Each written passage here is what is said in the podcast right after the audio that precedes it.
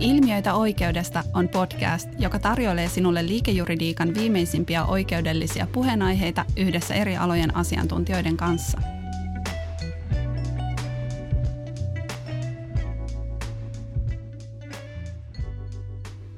Tervetuloa Boreniuksen Ilmiöitä oikeudesta podcastiin. Urapolkusarjan kahdeksannessa jaksossa osakas Erkko Korhonen ja HR-tiimin Erika Rönnblad ovat keskustelemassa kanssani työnhausta – Jakson aikana annamme myös vinkkejä muun muassa associate trainee hakua varten. Minä olen Olli Isoaho ja toimin juristina konkurssi- ja insolvenssitiimissä. Erkko ja Eerika, ensinnäkin tervetuloa ja suuri kiitos, että saatiin teidät mukaan tähän jaksoon. Kiitos, hieno olla täällä. Hei, esittelisittekö te itsenne näin alkuun? Et jos Eerika, sä vaikka aloittaisit. Joo, toki. Mun nimi on Eerika Rönnblad ja mä työskentelen Talent Acquisition Managerina – eli rekrytointi vastaavana Boreniuksen HR-tiimissä. Joo, ja mä oon Erkko Korhonen ja yksi neljästä osakkaasta meidän IP- ja teknologiatiimissä. Hei, kiitos molemmille, että olette täällä, että meillä on selkeästi ammattilaiset mukana studiossa. Kertoisitteko te lyhyesti omasta aiemmasta työkokemuksesta ja siitä, että miten te olette oikein päätynyt tänne Boreniukselle? Mä voin vaikka aloittaa. Eli, eli tota, ura on hyvin painotteinen, että, että, että 2008 vuodesta lähtien ollut asiatoimistossa duunissa. Ja nyt kaksi vuotta Boreniuksella sitä ennen toisessa isossa asianajotoimistossa, joten, joten niin kuin asiantoimisto on tullut tutuksi. Miten päädyin Boreniukselle, niin eh, ehkä siinä 2020 koronan, koronan aikana, niin kun oli ensiksi kolmas lapsi saatu maailmaan niin, ja, ja remontti – remontti tota, tehtyä, niin, niin, niin sitä ajattelin, että varmaan tähän vuoteen tarvii vielä vaihtaa työpaikkaa, niin se oli hyvä, hyvä sauma sitten katsoa uutta, uutta toimistoa. Stressitasot ei selkeästi ollut tarpeeksi korkealla. No ei ne sinä vuonna selvästikään ollut. Että piti saada jotakin jännitys. Sen jälkeen onkin vedetty vähän sitten sellaista niin hiljaisempaa eloa. Joo, ja mä oon tosiaan vielä suhteellisen uusi boreniuslainen. Mä aloitin täällä alkusyksystä – 2022 ja ennen Boreniukselle tuloa niin mä oon työskennellyt useamman vuoden soveltuvuusarviointien parissa ja nyt sitten viimeisimpänä niin in-house-rekrytoijan roolissa ohjelmistoalayrityksessä. Pakko hei vielä kysyä Erkolta, että kun sanoit, että olet ollut toistakymmentä vuotta asiana jo alalla mukana, niin onko tämä sun lapsuuden haaveammatti vai miten, miten sä sitten ajattelit, että hei, nyt musta tulee sitä asianajaja? No en mä siis, en mä varmaan silloin lapsena tiennyt mikä asiana ja, ja, ja niin kuin lakimiehen ero, jos nyt mietitään, mietitään sitä, että kyllä tämä on niin kuin ehkä osittain sellaista lukioaikaista päättämättömyyttä, mitä sitä teki isona ja oikeus oli riittävän monipuolinen ja laaja-alainen siihen ja kaksoisveljeni kanssa silloin haet, päätettiin, että haetaan oikeikseen ja päästiin molemmat ja molemmat ollaan tehty käytännössä koko uramme asiana jo puolella. Että sellaista niin kuin – suunnitelmallisuuden ja ajautumisen, ajautumisen yhdistelmähän tämä ura on ollut. Että hienosti mennyt tähän mennessä ja tietysti niin kuin siitä saa kiittää, kiittää tota, tähän mennessä loistavia kollegoita, joiden kanssa on saanut työskennellä. Kyllähän niin kuin kukaan tällaisissa isossa asiantoimistossa ei uraansa rakenna yksin. Se on ihan selvä.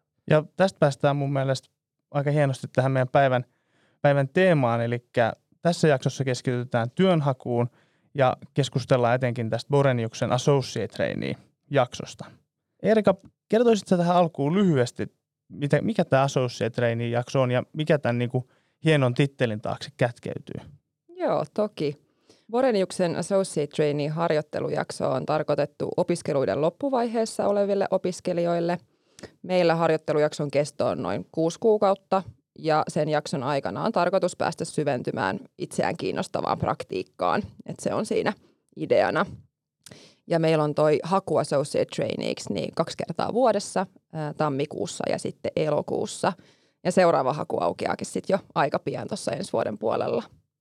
Joo, ja ky- kyllä sinne niin kuin, tämä on se meidän ikään kuin trainee-ohjelmamme positioista se niin kuin lähimpänä vastavalmistuneen juristin roolia ja, ja, ja niin kuin se ikään kuin seniorein trainee-positio, mitä meillä on. Ja sitä kautta myös niin kuin tehtäväkenttä varmasti, mikä päästään myöhemmin tässä, tässä keskustelussa, niin on, on, on se mukainenkin. Joo, mä voin kyllä ihan kompata, kompata mitä sanotte, että mä oon itse ollut associate trainee tuolla meidän insolvenssipraktiikassa keväällä 2019. Et ei siitäkään nyt ehkä tuoreinta tietoa ole, mutta silloin muistan tehneen just vastavalmistuneen tai niin juristin työn tehtäviä ja ehkä parasta siinä oli se, että kun siinä on aina se associate trainee porukka, kun taloon tulee kuitenkin melkein parikymmentä muuta harkkaria, niin siinä samalla tutustuu sitten oikeusopiskelijoihin ympäri, ympäri sit Suomea eri tiedekunnista. Monestihan kysytään, että onko aiempi kokemus asianajatoimistosta työskentelystä pakollista, jotta voi ylipäätään hakea asianajatoimistoon töihin, niin vastaushan on, että ei ole pakollista, mutta tästä ei varmaan ole myöskään mitään haittaa. Joo, ei sitä mitään haittaa. Tosiaan ei ole, ei ole pakollista. Moni, moni saattaa miettiä, että, että, että en nyt isoon asiantoimistoon hae treenipaikkaa, kun ei ole kerta mitään aikaisempaa kokemusta. Mutta jostakin se ensimmäinen kokemus on saatava, jotta, jotta sitten, sitten ää, voi funderata, että onko se, onko se asian, isossa asiantoimistossa tai pienemmässäkin asiantoimistossa työskentely sitten itseään varten, varsinkin tällaisen niin liikejuridiikkaan keskittyneessä. Toki niin kuin kaikki toimistot on erilaisia, että, että myös nämä niin, kuin niin sanotut isot toimistot, joita tässä Helsingin Esplanadin varrella on useampia, niin, niin, niin joten aina menee hetki taloon ja toimintatapoihin totuttautuessa, vaikka olisi aiempaa kokemusta asianatoimistosta tai toisesta suurestakin asianatoimistosta. No millaisesta aiemmasta työkokemuksesta sitten olisi hyötyä tässä associate tehtävässä? Mä sanoisin, että kaikki työkokemus on aina omalla tavallaan hyödyksi. Ja tietenkin sitten, että mitä enemmän on konkreettisella tasolla jo aiemmin päässyt tutustumaan asianajotoimiston tehtäviin, niin sen helpompi se itse perehdytysvaihe voi sitten olla. Mutta tosin tässä on kuitenkin hyvä pitää mielessä se, että kyse on harjoittelujaksosta, eikä oletusarvo se, että kaikki pitäisi osata tai tietää, kun tänne tulee. Joo, näinhän se on. Ja tosi, niin kuin äsken itsekin viittasin, niin, niin kyllä se niin kuin aikaisempi asianatoimistokokemus niin kuin hyödyllistä on varsinkin sitten esimerkiksi meidän praktiikassa IP-teknologia, niin jos on aikaisemmin ollut toisessa asiantoimistossa tekemässä tai yrityksessä tekemässä sen alueen hommia, niin kyllä siitä hyötyä voi olla. Mutta sitten taas toisaalta niin treenijakson aikana treenipöydälle tulevat tehtävät on niin monimuotoisia, että hyvin harvoin niitä on kerennyt sitten aikaisemmassa työkokemuksessa sit kuitenkaan taitoja niillä alueilla – liiemmälti kerryttää. Että kyllä mä arvostan ainakin sellaista monipuolista kokemusta, on se sitten myyntihommia, asiakaspalvelutyötä tai vastaavaa, sellaista, joka osoittaa kykyä sellaiseen itsenäiseen työhön, toisaalta sitten myös ihmisten kanssa työskentelyyn, niin kyllä mä niitä katson aika, aika, aika tarkasti. Sellaista yleistä toimeliai- to, toimeliaisuutta opiskeluidenkin ohessa ja toki niin kuin, miksei, miksei jo ennenkin niitä. Joo, toi on, kyllä, toi on kyllä ihan totta, että jos me mietin vaikka meidän praktiikan harkkareita, niin kyllä mun mielestä se aina näkyy, että joku on ollut missä, että on ollut missä tahansa työssä. Eli se, että on, vaikka itsellä on omaa taustaa ennen asianajotoimista, oli niin kuin kaupan kassalla töissä, niin eihän siinä suoraan olisi mitään hyötyä tähän niin kuin konkurssijuristin työtehtävään, mutta se, että pystyy reagoimaan erilaisissa tilanteissa. Että tulee joku yllättävä juttu, okei, on ollut asiakaspalvelutyössä tietää, että miten nyt pitäisi alkaa miettiä, hahmottaa tätä asiaa. Että siitä tulee mun mielestä se etu kanssa, että ei tarvitse olla juristin työtehtäviä kokemustaustalla, kun on vaan tehnyt jotain. Juuri näin, ja, ja vaikka niin kuin tietyllä tavalla, kun ollaan liikejuridiikan kanssa tekemisissä, niin mietitään, että nämä on vain niin asioita, mutta lopulta kaiken takana on niin kuin sekä täällä toimistolla ihmiset, mutta myös siellä asiakaspuolella ihmiset. Et, et, et siitä, siinä, siitä näkökulmasta niin tuon tyyppinen asiakaspalvelutyö niin ei varmasti ole pahitteeksi. Ja tietysti niin kuin tiedetään, että varsinkin äh, Helsingin ulkopuolella oikeuksissa, niin ne oman alan työpaikkojen saaminen voi olla haastavampaa. Siellä ei, siellä ei vastaavalla tavalla tällaisia isoja asiatoimistoissa, joissa olisi harjoitus, harjoitteluohjelmia, niin ei ole. Et, et, varsinkin niistä yliopistoista niin haki, hakeville, niin, niin, niin äh, minkä, minkä tahansa moinen äh, työkokemus, niin kyllä se voi olla ihan relevanttia sekin. Miten sitten, jos mennään tähän associate training työhön, niin minkälaisia työtehtäviä associate traineilla on? No kyllä, mä, kyllä niin kuin totesin, niin tämä on, tämä on se seniorein trainee-positio meillä, niin, niin, niin kyllähän se, ja, ja nämä loppuvaiheessa olevia opiskelijoita, niin ää, kyllä tarkoitus ja pyrkimys on, että, että työtehtävät vastaisivat hyvin pitkälti sitä, mitä sitten vastavalmistuneen juristin työtehtävät on. Et, et, jos vaikka meidän tiimissä, tiimiä miettii, niin kyse on erinäköisiä selvitystehtäviä liittyen, liittyen sitten ää, lainsäädännön soveltumiseen vaikkapa johonkin uuteen teknologiseen ilmiöön, te- te- teknologiailmiöön. Ää, paljon tehdään erinäköisiä selvityksiä ulkomaisilla asianajotoimistoille ja näissä, näissä niin kuin varsinkin treenit on avuksi. tietysti myös sitten, kun tehdään isompia ja pienempiä yritysjärjestelyitä, niin niissä myös treenit on sitten mukana sillä tavalla, kun meidän praktiikka yleensä niissä on, on tiivisti mukana. Ky- kyllä se niin kuin hyvin sellainen ää, laaja-alaisesti pyritään antamaan se kuva siitä, millaista se työskentely juristina sitten meidän praktiikassa ja, ja toimistolla olisi. Totta kai me pyritään huomioimaan sitten myös treiniin omat mieltymykset, että jos siellä on enemmän vaikkapa niin kuin immateriaalioikeuksiin kiinnostusta, niin, niin, niin niitä pyritään tukemaan, mutta tietyllä tavalla sitten äh, voihan olla, että sen treenijakson aikana herää vielä kiinnostus johonkin uuteen alueeseen. On kuvitellut itse olevansa aina immateriaalioikeuksissa kiinnostunut, yhtäkkiä onkin äh, hyvin pauloissaan GDPRstä ja vaikka muista tieto, tietosuoja- ja sääntelyyn liittyvistä asioista. No Erkko kiteytti tämän aika hyvin, eli ajatuksena tosiaan on se, että treini pääsee osaksi sitä praktiikan päivittäistä työtä ja sitten toivon mukaan sitä kautta myös selvittämään sitä, että olisiko tässä mahdollisesti pidemmän aikavälin työpaikka sitten kyseessä. Ja kyllä se, kun itse oli associate trainee, niin muistan, että pääsi heti mukaan myös näihin projekteihin. Että kysymys Boreniukselle ei ole ainakaan siitä, että treini piilotettaisiin esimerkiksi sähköpostiviestien piilokopiokenttään tai sitä treiniitä ei koskaan esiteltäisi vaikka asia, asiakastapaamisessa. Kyllä itse ainakin päässyt mukaan niin projekteihin, päässyt vaihtamaan viestejä asiakkaiden kanssa ja ihan niin kuin asiakastilaisuuksiinkin sit mukaan. Kyllä, kyllä. Tietysti se aina riippuu, riippuu niin kuin, äh, toimeksiannosta ja tehtävistä ja muusta. Ja kyllähän sillä, että minkä tyyppisiä ne tehtävät on, niin äh, riippuu myös se treinin lähtötasosta.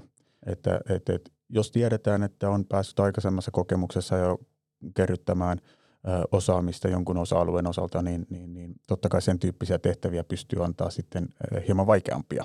Mutta on aina sanonut, että, että ne, joilla lähtötaso voi olla vähän siinä substanssiosaamassa alhaisempi, niin heidän, heidän oppimiskäyränsä ja kertoimensa on sitten treenijakson aikana korkeampi. Kaikki oppivat jotain mutta, ja, ja monita eri alueita, mutta ne joilla se on ehkä – ehkä substanssin osalta alhaisempi, niin sitten sit, sit oppivat myös enemmän.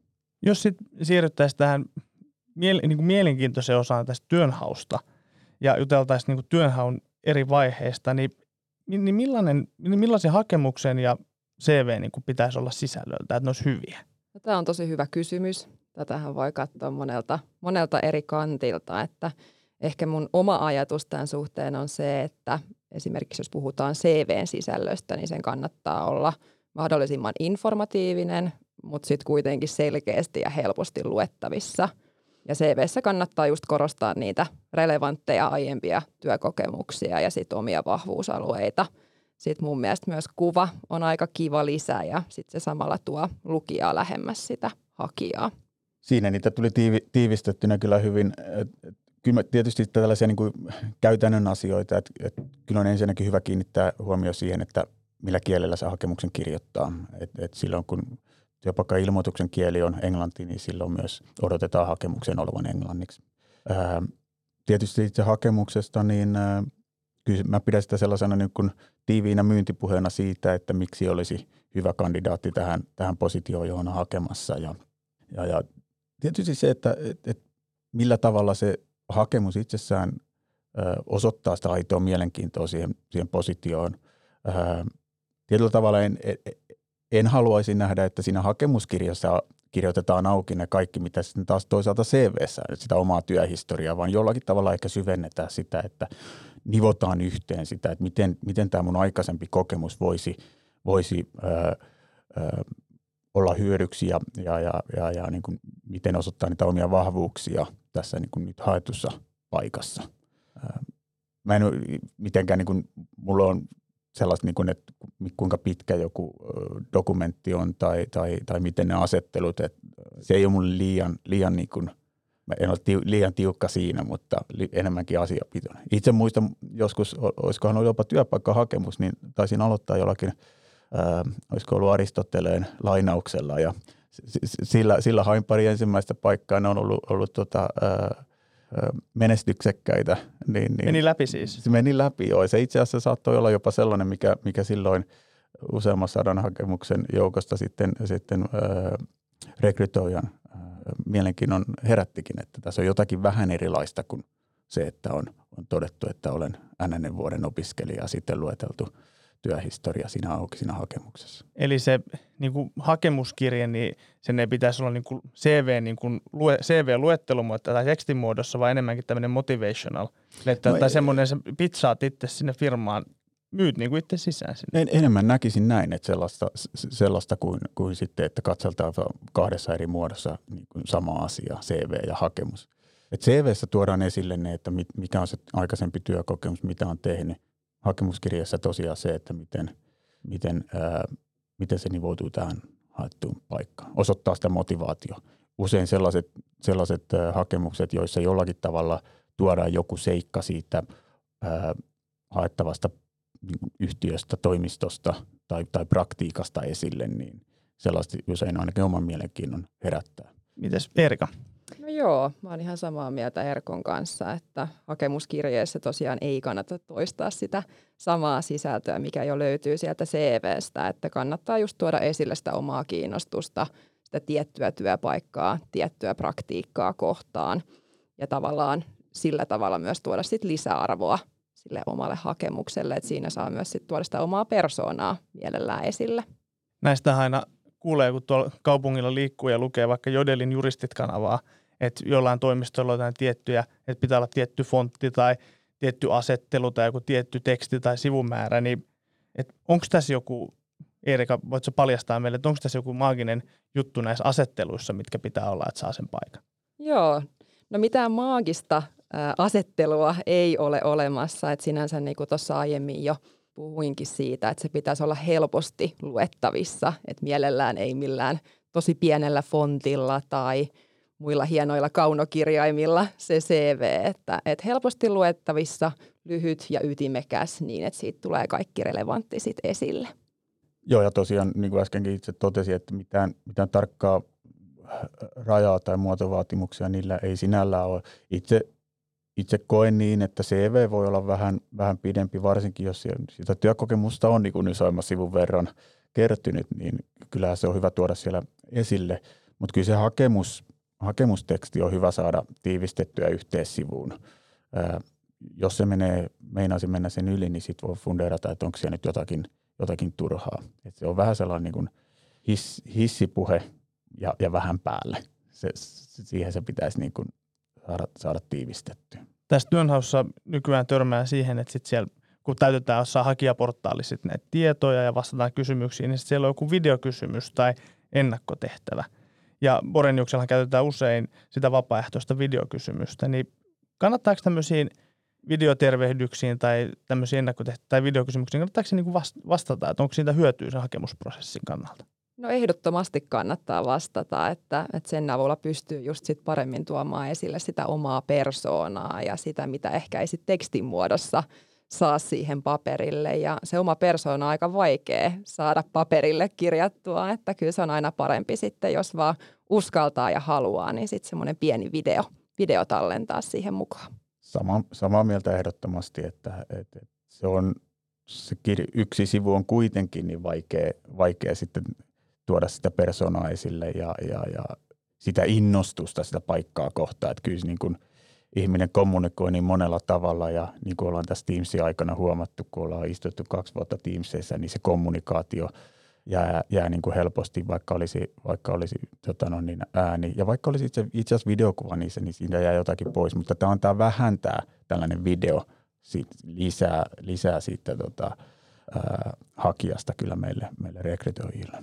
Nyt Eikä se, ja, ja vielä jos jatkaa, niin ei, ei sitä kannata liikaa jännittää. Siinä voi olla ihan samalla tavalla oma itsensä kuin, kuin, niin kuin esimerkiksi sitten haastatteluun tultaessa. Ja nyt ollaan päästy tästä niin kuin hakemusvaiheesta ja sitten hakemisesta tämän niin kuin työhaastattelu- ja kielitestiin, niin millaisia vinkkejä teillä olisi meidän hakijoille ja kuulijoille siitä, että miten tämmöiseen haastatteluun kannattaisi valmistautua? No haastatteluun kannattaa mun mielestä nimenomaan valmistautua, että esimerkiksi miettimällä, mitä haluaa kertoa aiemmista työkokemuksistaan ja niistä omista vahvuuksistaan, että kun ne on ennakkoon miettinyt läpi, niin sit se on helpompi myös sanottaa siinä haastattelutilanteessa. Mutta tärkeintä on kuitenkin olla aidosti oma itsensä ja tuoda esille se, että miksi juuri tämä kyseinen työpaikka tai sitten praktiikka kiinnostaa. Juuri näin. Ja, ja tietysti niin kuin vaikka se tilanne saattaa olla ha, jännittävä, se haastattelutilanne, ja, ja joskus se, se jännittävyyttä voi lisätä se, että jos, jos sattuu olemaan niin, että se tehdään, tehdään niin kuin vaikkapa Teamsin välityksen, se voi jopa joskus lisätä sitä, sitä jännitystä, niin kannattaa kuitenkin pyrkiä, pyrkiä olemaan rento ja oma itsensä. Et, et, me ainakin pyritään siihen, että, että, että vaikka siinä pientä jännitystä olisikin, niin, niin, niin pyritään laukaisemaan sitä jännitystä, jotta saadaan, saadaan sieltä sitten se oikea, hakijan oikea niin kuin, ää, persona esille, eikä se jää sinne jännityksen, jännityksen piiloon mahdollisesti. Toki sitten kannattaa valmistautua tsekkaamalla, että, että, että perustietoa siitä praktiikasta, toimistosta, mitä, mikä on hakemassa, että, että se on aika itsestään selvää. Ja tietysti niin kuin, kuten monen haastattelun kuuluu, niin, niin, niin mekin annamme mahdollisuuden sitten haastateltavalle esittää kysymyksiä meille, niin niitä kysymyksiä kannattaa miettiä valmiiksi. Ja sitten tietysti ihan yhtenä niin kuin, äh, vielä konkreettisempana äh, aihealueena, mistä ainakin itse, itse tuppaan usein associate training haastattelussa kysymään, on, että kertom, pyydän haastateltavaa kertomaan omista joko notaarityöstä tai jos on jo graduaihe valittuna, niin siitä, siitä teemasta hieman lisää. Se on yleensä sellainen, tut, pitäisi olla tuttu ja turvallinen ää, teema tälle, tälle tuota haastateltavalle, josta, josta tietää jo jonkin verran ja pystyy sitten ehkä vetämään yhteen, että vaikkapa miten ne notaarityön johtopäätökset oli jonkun IP-teeman tai, tai teknologiateeman tiimoilta. Ja itse olen huomannut sen, että kannattaa ehkä etukäteen katsoa, miltä se sun haastattelija näyttää – vaikka firman nettisivulta, koska jos menee vaikka sitten jonkin asianajotoimiston haastatteluun, siellä on iso aula, missä on, voi olla muitakin ihmisiä, jotka ei liity sun haastatteluun millään tavalla. Et sit, sä itse sit, jos siellä on paljon porukkaa, niin sä näet, että se sun haastattelija tulee hakea sua siitä, niin sä voit heti mennä sen niin kuin hänen luokse, että hei mä oon tässä ja terve. Et vähän niin kuin etukäteen tiedostaa myös, myös sen, että miltä se haastattelija näyttää. Toinen, toinen itse asiassa on hyvä pointti ja tietyllä tavalla niin kuin, jos ei tietäisi tai jos ei tiedä, miltä haastattelija näyttää, niin sitten se on yksi sellainen jännitysmomentti lisää, että pälyilee siinä ympäri aulassa, että kukahan mua tulee tätä, onko se toi, onko se toi. Sillä minimoi sellaista niin kuin, ö, omaa jännitysmomenttia ö, siihen tilanteeseen liittyen. Näin ja me pyritään aina siinä vaiheessa, kun me sitten soitetaan ja kutsutaan haastatteluun, niin myös kertomaan, että ketkä tulee olemaan paikalla – ettei sitten tule semmoisia yllätyksiä siinä kohtaa, kun astuu vaikka haastatteluhuoneeseen, että vau, täällä onkin kolme henkilöä, että aina pyritään kertomaan sitten, ketkä on paikalla jo heti ennakkoon. Sitten näissä haastatteluissa joskus saatetaan kysyä jotain substanssikysymyksiä siihen vaikka haettavaan praktiikkaan liittyen, niin haluatteko te vähän avata tätä, että mitä tällä haetaan? Joo, tietysti se vähän vaihtelee, mutta sanotaan näin, että itse melko harvoin ryhdyn tenttaamaan kovin, kovinkaan syväluotaavia substanssikysymyksiä ää, haastateltavalta. Et siinä on niin kuin, katsotaan muita, muita alueita ensiksi ja, ja, ja tietyllä tavalla se substanssiosaaminen osaaminen, ää, ilmenee jo sieltä, sieltä niin kuin CVstä. Ja, ja, ja niin kuin Erika sanoi tuossa, niin tämä on trainee-positio, että ei, ei, ei tässä niin kuin vielä olla edellytetäkään hirveän su, suurta ja syvällistä substanssiosaamista. Mutta joskus sitten tietysti on, on tilanteita, jossa on oikein, oikein niin kuin – sanotaan nyt näin, mainostettu olevansa jonkun, että hakija on mainostanut olevansa jonkun, jonkun osa-alueen erityisasiantuntija ja kerryttänyt sillä jo se hyvää osaamista, niin joskus sellaisista sitten saatan, saatan kysyä, että, että, että ää, jonkun, jonkun substanssikysymyksen. Mutta ei nekään ole niin kuin, niitä kannata liikaa jännittää, että, että en, en, en ryhdy kysymään mistään sellaisesta, mistä, mistään jollakin tavalla olettaisi, että – että, että henkilö jo, henkilöllä on jo jonkunnäköistä tausta, taustatietoa. Se on just näin, niin kuin Erkko sanoi, eli haastattelussa pyritään käymään läpi tehtävän kannalta relevantteja kysymyksiä, että tämmöiset syvälliset substanssikysymykset, niin on harvemmin, harvemmin relevantteja sitten AT-haastatteluissa. Mutta kyllä, kyllä toki sitten, niin kuin, jos, jos mennään sitten niin juristirekrytointeihin ja vaikka olisi niin kuin vastavalmistunut, niin kyllä siellä pikkusen sitten tarkemmin näitäkin osa-alueita mietitään. Miten Boreniuksella testataan kieliosaamista? Tapahtuuko kielten, kieliosaamisen testaaminen haastattelussa vai onko tähän erillinen koe? Joo, eli meillä on tosiaan Boreniuksella erillinen ulkoinen yhteistyökumppani, joka sitten suorittaa englannin kielen testin. Ja tämä kielitesti tehdään etäyhteyden välityksellä ja siinä menee maksimissaan noin pari tuntia sisältäen sekä kirjallisen että suullisen osion. Joo, tosiaan se, se kielitesti on se pääasiallinen keino meillä, se englannin kieli, kieli testata. usein haastattelussa voimme esittää jonkun kysymyksen englanniksi, mutta, mutta ei edes aina. Ja, ja silloin kun esitetään, niin, niin, niin se, on, se voi olla jo hyvin, hyvin sellainen niin kuin, ää, keve, keveämmästä aiheesta. Että substanssikysymyksiä englanniksi emme tule, emme tule niin kuin lähtökohtaisesti kyllä haastatteluissa esittämään. Sitä ei kannata pelätä. Mutta ky, kyllä kannattaa myös valmistautua siihen, että, että, että tähän toiseenkin kotimaiseen eli englantiin joutuu, joutuu sitten, sitten kesken haastattelun vaihtamaan. Miten tähän Boreniuksen kielitestiin voi valmistua, valmistautua? No siinähän on e-, ehkä, ehkä niin itse näkisin keskeisempänä sen, että, että, että kun siinä on myös suullinen osuus siinä, siinä kielitestissä, niin jos ei tule hirveästi puhuttua arjessa englantia, niin, niin voi olla hyvä vaikka itselle jollakin, jotakin englanninkielistä tekstiä lukea ääneen ja sitä kautta verytellä sitä kieltä siihen englantiin. Se on ehkä yksi, mikä itselle tulee mieleen. Ja toinen sitten voisi olla, että just jos kirjalliseen osioon haluaa valmistautua, niin voi, voi lukea esimerkiksi englanninkielisiä kirjoja tai englanninkielisiä uutisia. Kiitos, nämä on ollut oikein, oikein hyviä vinkkejä. Ja tähän podcastin loppuun haluaisin vielä kuulla, että minkälaisia piirteitä te arvostatte näissä hakijoissa, eli mitä kannattaa tuoda itsestä esille? No reippaalla positiivisella asenteella pääsee jo pitkälle, että, että tärkeää on kuitenkin pyrkiä olemaan avoin niistä omista ajatuksistaan ja toiveistaan ja kuitenkin rekrytointi on aina molemminpuolinen, että sinänsä kannattaa aina olla rehellinen ja, ja kertoa itsestään mahdollisimman paljon siinä haastattelutilanteessa. Joo, noin oikeastaan täysin niitä samoja, samoja piirteitä ja mitä itse, itsekin yleensä katsoo, että sellainen niin kuin aktiivisuus ja, ja, ja niin kuin toimeliaisuuden osoittaminen ja, ja, ja, ja aito kiinnostus sitä paikkaa kohtaan, niin kyllä ne on, ne on niitä, mitä, mitä itse hakee. Ja kyllä, kyllä niin kuin jos, jos miettii ihan konkreettisesti, niin ää, vaikkapa meidän praktiikkaa hakee, niin, niin, niin kyllä siellä niin kuin opiskeluaikoina voi tehdä jo valintoja sen suhteen, että jos IP ja teknologia kiinnostaa, niin sitten jollakin tavalla hakeutunut sen tyyppisille kursseille, käytännön kursseille tai muita, muuta, että, että, että jotka sitten osoittaa sitä, sitä kiinnostusta ja sitten vielä tuoda se esille siellä – siellä hakemuksessa ja haastattelussa. Että, sellainen aitous ja rehellisyys ja, ja, ja niin kuin oman, oman osaamisen ää, rehellinen, rehellinen esille tuoti. Me, me suomalaiset ollaan joskus vähän huonoja, huonoja myymään itseämme, mutta kyllä sellaista niin kuin, sopivaa, sopivaa myyntiäkin, itsensä myymistäkin, niin saa siellä, siellä tota noin, niin sekä hakemuksessa että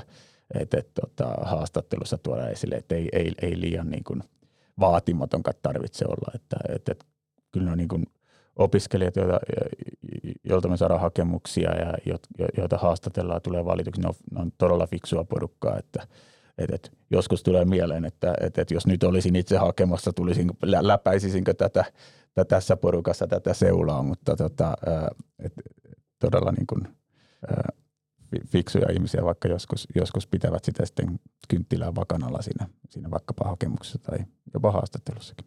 Mä haluan tässä vaiheessa kiittää teitä, Erika ja Erkko. Annoitte loistavia vinkkejä ja toivottavasti näistä on ollut hyötyä meidän kuulijoille. Kiitos. Oli tosi kiva olla, olla täällä. Juuri näin. Kiitoksia. Ja jos jakson sisällöstä herää kysyttävää, niin voi laittaa Boreniukselle rohkeasti viestiä ja kuullaan taas seuraavassa jaksossa.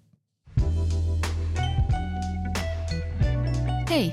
Jos pidit tästä podcastista ja haluat kuulla lisää oikeudellisista ilmiöistä, käy kuuntelemassa myös aikaisemmat lähetykset Spotifysta, SoundCloudista tai iTunesista.